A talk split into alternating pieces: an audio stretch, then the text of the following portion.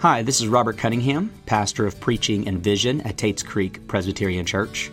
We want to thank you for listening to this resource, and we hope and pray it will be a blessing to you. One quick word, though, before you listen. While we are honored to be a resource for you, we do want you to know that an online sermon is no substitute for congregational life. It's a good supplement, but what you need more than anything else is membership and involvement in a local church. If you are not a member of TCPC, I want you to know that listening to your pastor is far more valuable than listening to this. If you are a member of TCPC, I want you to know that joining us in worship on Sunday is far more valuable than listening online. So, to everyone, we are encouraged that you have sought us out, but much more encouraging would be for you to seek out a local church community. That said, thanks for listening, and may God now bless you as you do.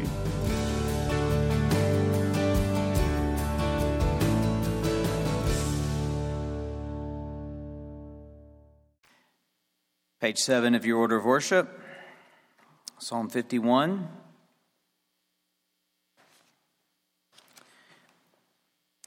Have mercy on me, O God, according to your steadfast love. According to your abundant mercy, blot out my transgressions. Wash me thoroughly from my iniquity and cleanse me from my sin. For I know my transgressions, and my sin is ever before me. Against you, you only have I sinned and done what is evil in your sight so that you may be justified in your words and blameless in your judgment.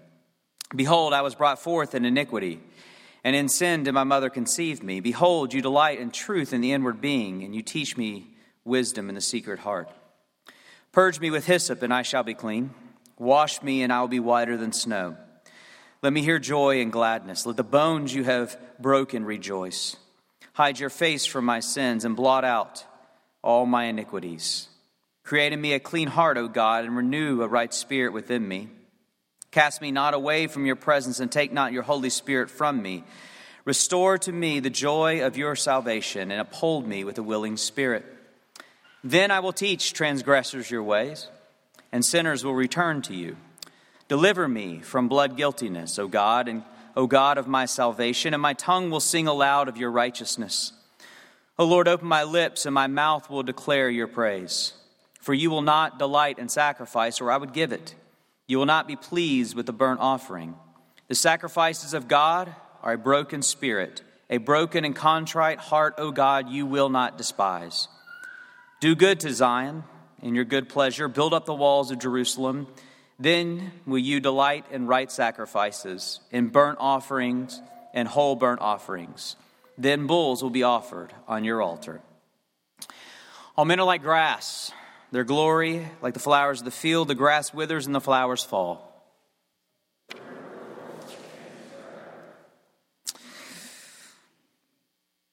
Holy Spirit, we thank you for the work you are already doing in this worship service. You have led us in singing, you have led us in prayer, you have led us to give generously to confess our sins and hear the pardon from your word. Continue your work, O Spirit, O sovereign Spirit, blow upon this room, and as only you can, work in our hearts through the preaching of your word. Would the proud be humbled and the humbled be exalted?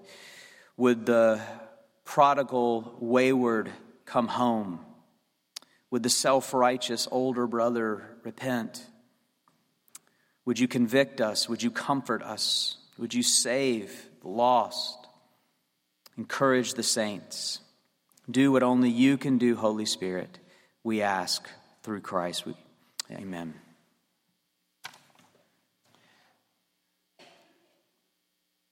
Lent is uh, designed as a season of deep contrition and lamentation over failures and sins. It's meant to prepare us for Holy Week when we see what Jesus does with our sins. We need to grieve them before we celebrate his finished work. And we've been using the Psalms to be our guide through that season. And there's no psalm that embodies the ethos of Lent more than Psalm 51. It's written by King David, arguably Israel's most revered figure. the one chosen by God to rule over his people, because as God directly says through his prophet, this is a man after my own heart. What a lofty title that is. A man after God's own heart. And yet, what's so interesting about this man after God's own heart is that he is the perpetrator of one of the Bible's most infamous transgressions. If you're not familiar with the story, David was on the rooftop of his palace, and uh, from that position, he can look down on the city, and he notices Bathsheba bathing. And inflamed with lust, he sends for her, forces himself upon her. She becomes pregnant.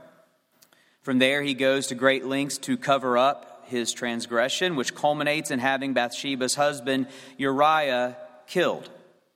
It's your stereotypical case of abuse of power and cover up, with one key difference.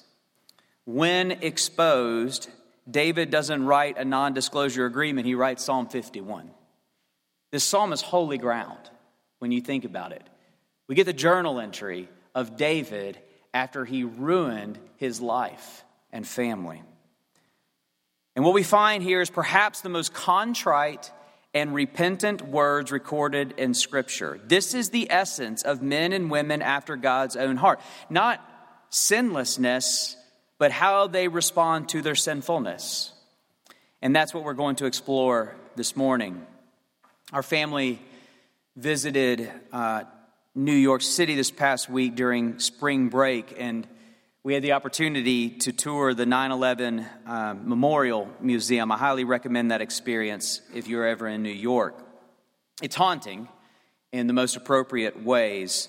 And one of the things they do so well is help you truly understand the mentality of the 9 11 terrorists. It avoids the uh, uncharitable and simplistic take that, you know, just paints Islam with the broad brush of terrorism, which is extremely unfair to the vast majority of Muslims who would condemn the September 11th attacks. If you don't like uh, being viewed through the lens of extreme Christian fundamentalism, then don't do the same to our Muslim friends.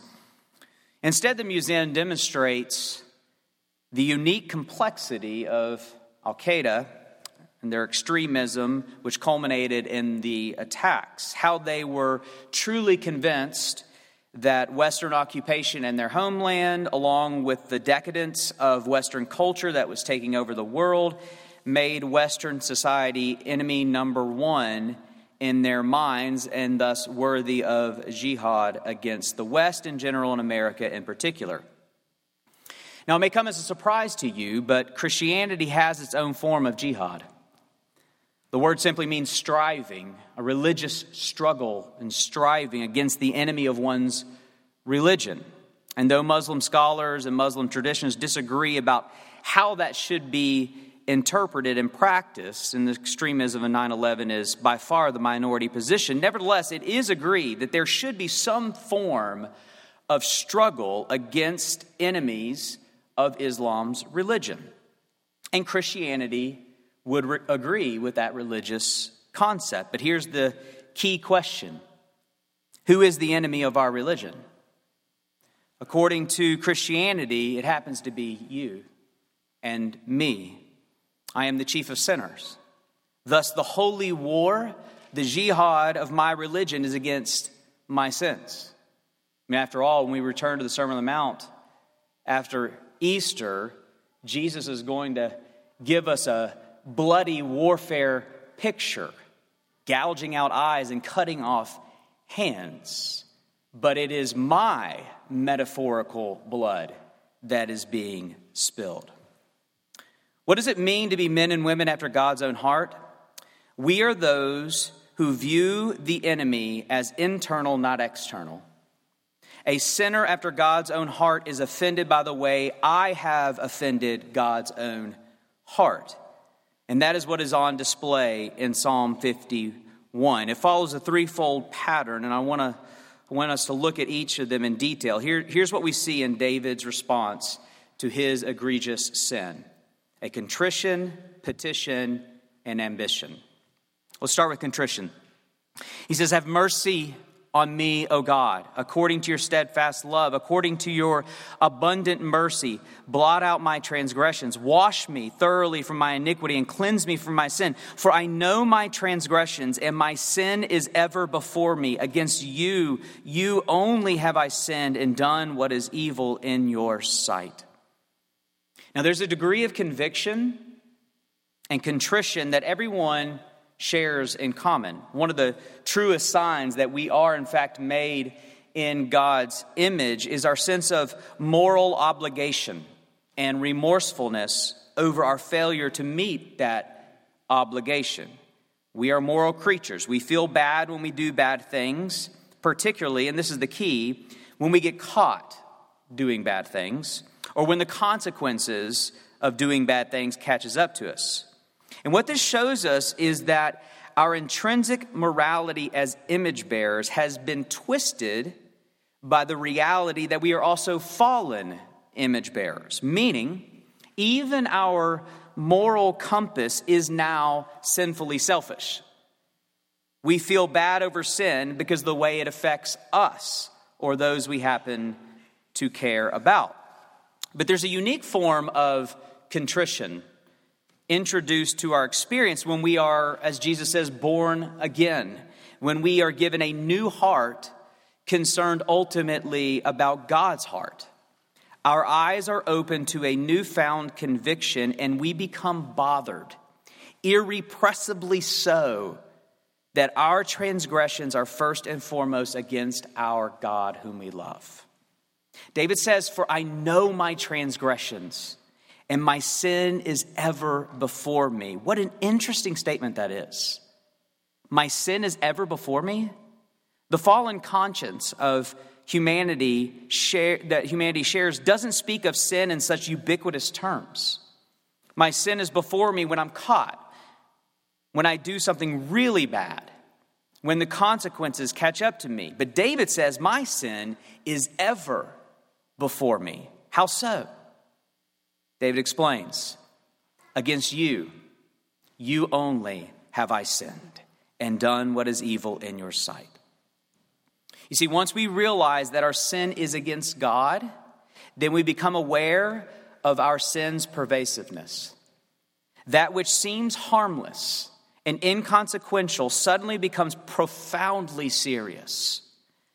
There is no such thing as insignificant sins. Even if, by our own estimation, nobody is harmed, still it is not insignificant, for all transgressions are against God, whom we have transgressed. Against you, you only have I sinned. Now, this, uh, this God centered view of our sins may at first seem to diminish the significant damage sin causes to other people. Against you, God, and you only have I sinned? I, I can hear the objection from my friends who are not Christians, perhaps some here, saying, You Christians are so obsessed with confessing your sins to God and getting right with God and salvation with God. God, God, God. Well, what about the actual people that you harm?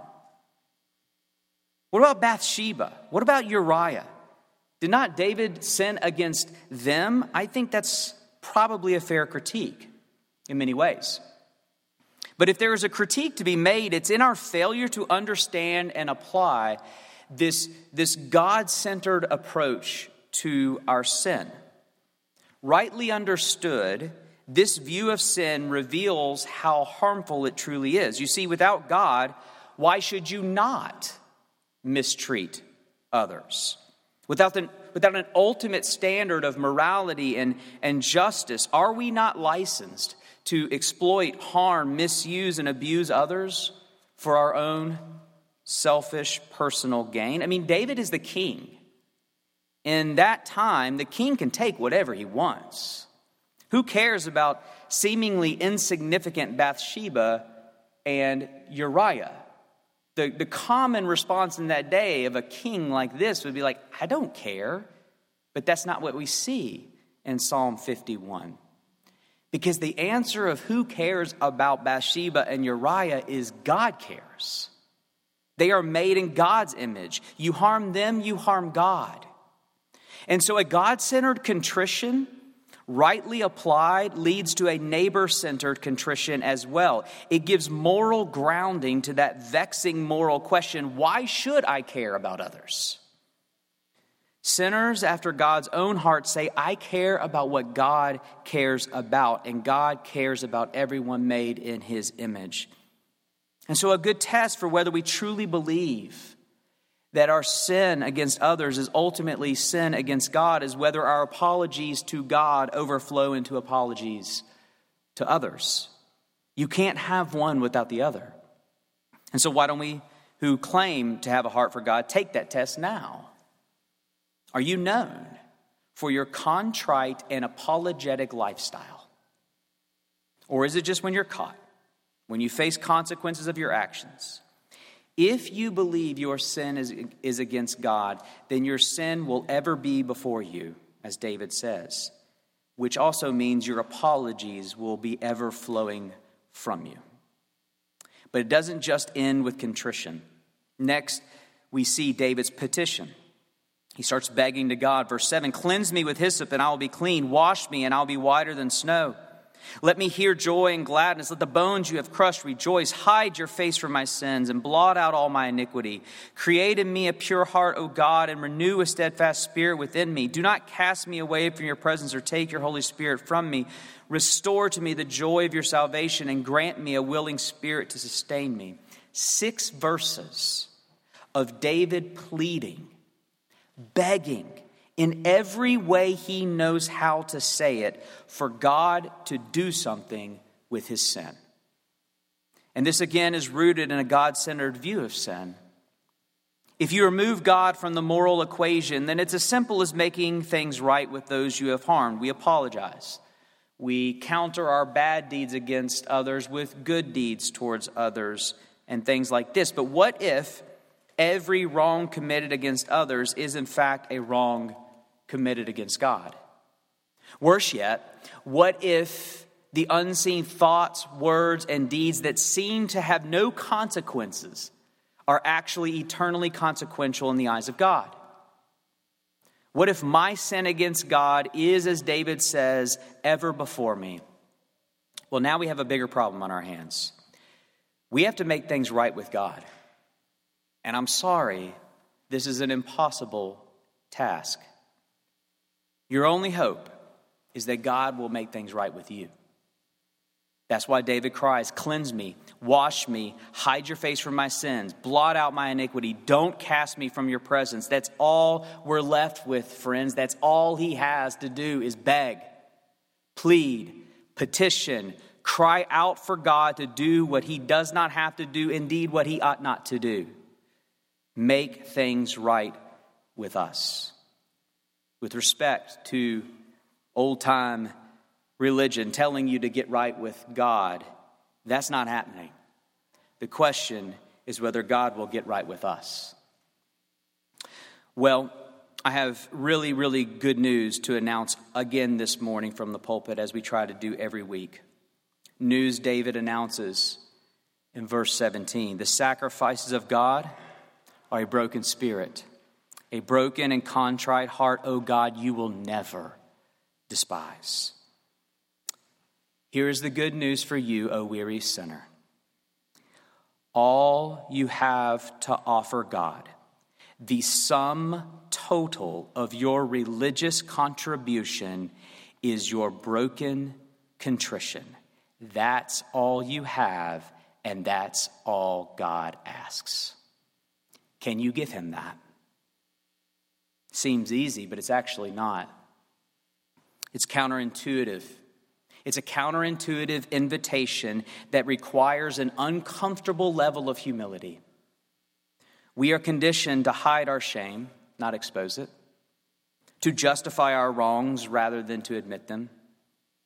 And so, if God were to ask us to justify ourselves before Him, prove ourselves, to bring him a resume of goodness and hide from him our blemishes, that's something we would be glad to offer him. But that form of religion is actually what God despises. What he will never despise, however, is a broken and contrite heart. Can you give him that? I want to suggest that as difficult as that humility may be for you, it's something you're longing to do. Is it not so exhausting trying to justify yourself as a good person? To defend, to hide your failures, to excuse your inescapable immorality, and to perform enough morality to counterbalance it. What an exhausting life to live. Well, our psalm is offering you a way out of that life. You could just give up. You're allowed to just give up. You could just give God what he wants, which is what is which is that you have nothing to offer him but a broken and contrite heart. Sinner, it's okay to be a sinner. So long as you bring it to God. Bring your sins to God and ask him to make it right, and that's exactly what he will do, indeed exactly what he has done. Out of the ruins of David's heinous sin would come a Savior. And I mean that quite literally. Bathsheba is named in the genealogy of Jesus, which is so like our God to do. The season of Lenten remorsefulness culminates in the somberness of Holy Week that begins a week from today. And that fateful week is the ironic celebration of our Savior's suffering.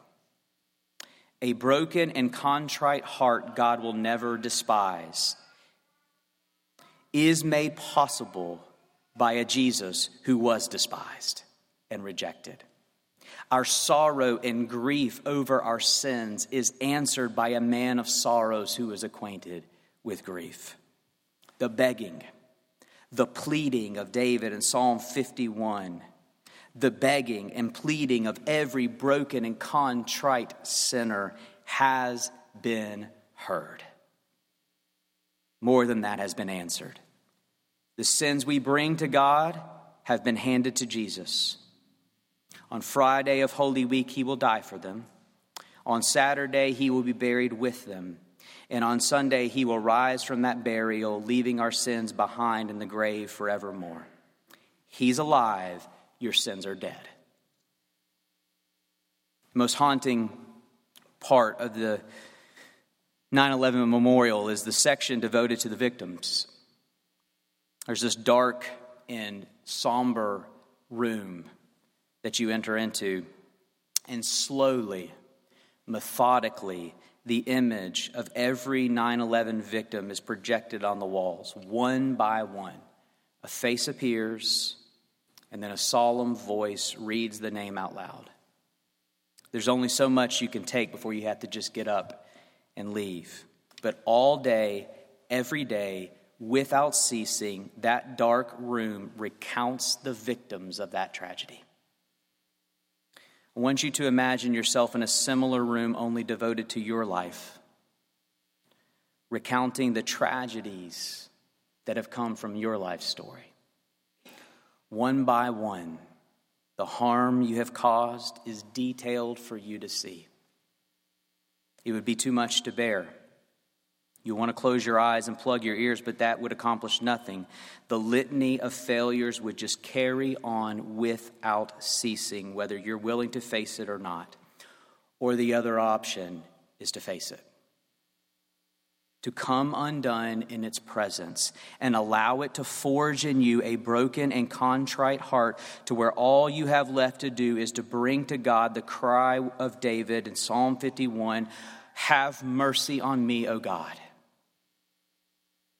If you will do that, then all those tragic images of your failures would fade away and be replaced by one image and one name a man hanging from a cross would appear, and a singular name would be announced Jesus Christ, Savior of sinners. And then it would all be over. Actually, not quite over, because there is one final step here that must be mentioned. What would be your response leaving that room? How would you respond to that? We've seen David's contrition and petition this gives way to his new life ambition. Then I will teach transgressors your ways, and sinners will turn back to you. Save me from blood guilt, O God, the God who saves me, and my tongue will sing of your righteousness. O Lord, open my lips, and my mouth will declare your praise. Here's what David's saying Save me, God, and I will spend the rest of my life telling everyone what you have done for me. Sinners after God's own heart proclaim to a watching world the saving love of God's own heart. Your story is no longer a story of self promotion, but God promotion. Your previous life ambition to show the world how impressive you are is replaced by a life ambition to show the world how impressive your Savior is. And so I'd like to close by doing just that. I, I, want to do, God has done for me what He has done for David, so I'd like to respond likewise. Friends, if He can save me, I promise He can save you. That's not false humility. I mean that with every fiber of my being. If you only knew. If only you can see in me what I see in me. Behind this sacred robe is a profoundly broken and flawed man. I'm the pastor of this church, and I sincerely believe I am the chief sinner of this church. But here's what is so astounding about a community of men and women after God's own heart. Every single one of us would argue the same. I hear you, Robert, but if you only knew me the way I knew me, you would realize that I'm actually the chief of sinners around here. What an odd religious community Psalm 51 forms, not a competition over who's the best, but over who's the worst. During communion in the first service, um, a dear older saint of the Lord who's been around here forever, one of my heroes in the faith, walked forward. I served in communion, and he winked at me and said, I got you beat. What kind of community is this? Competition over who's the worst sinner. Well, it's a useless competition because our Savior has silenced the debate with a definitive word. Actually, friends, I took it all anything that any of you can name, I became. And friends, anyone is allowed in on this. This can be true for you too. It worked for David, it worked for me, it has worked for countless other sinners, and it can work for you. It is true, you are a sinner, but you too can be a sinner after God's own heart. Let me pray. Our God, every sermon is rightly applied with the sacrament. But we feel it now more than ever. Your body broken, your blood shed, this do in remembrance of me. Oh, Jesus, fill us with your grace. We bring to you our sin we bring to you our broken and contrite hearts with the good news that you will never despise them. Instead, you welcome them at this table. Thank you, Jesus. We pray in your name. Amen.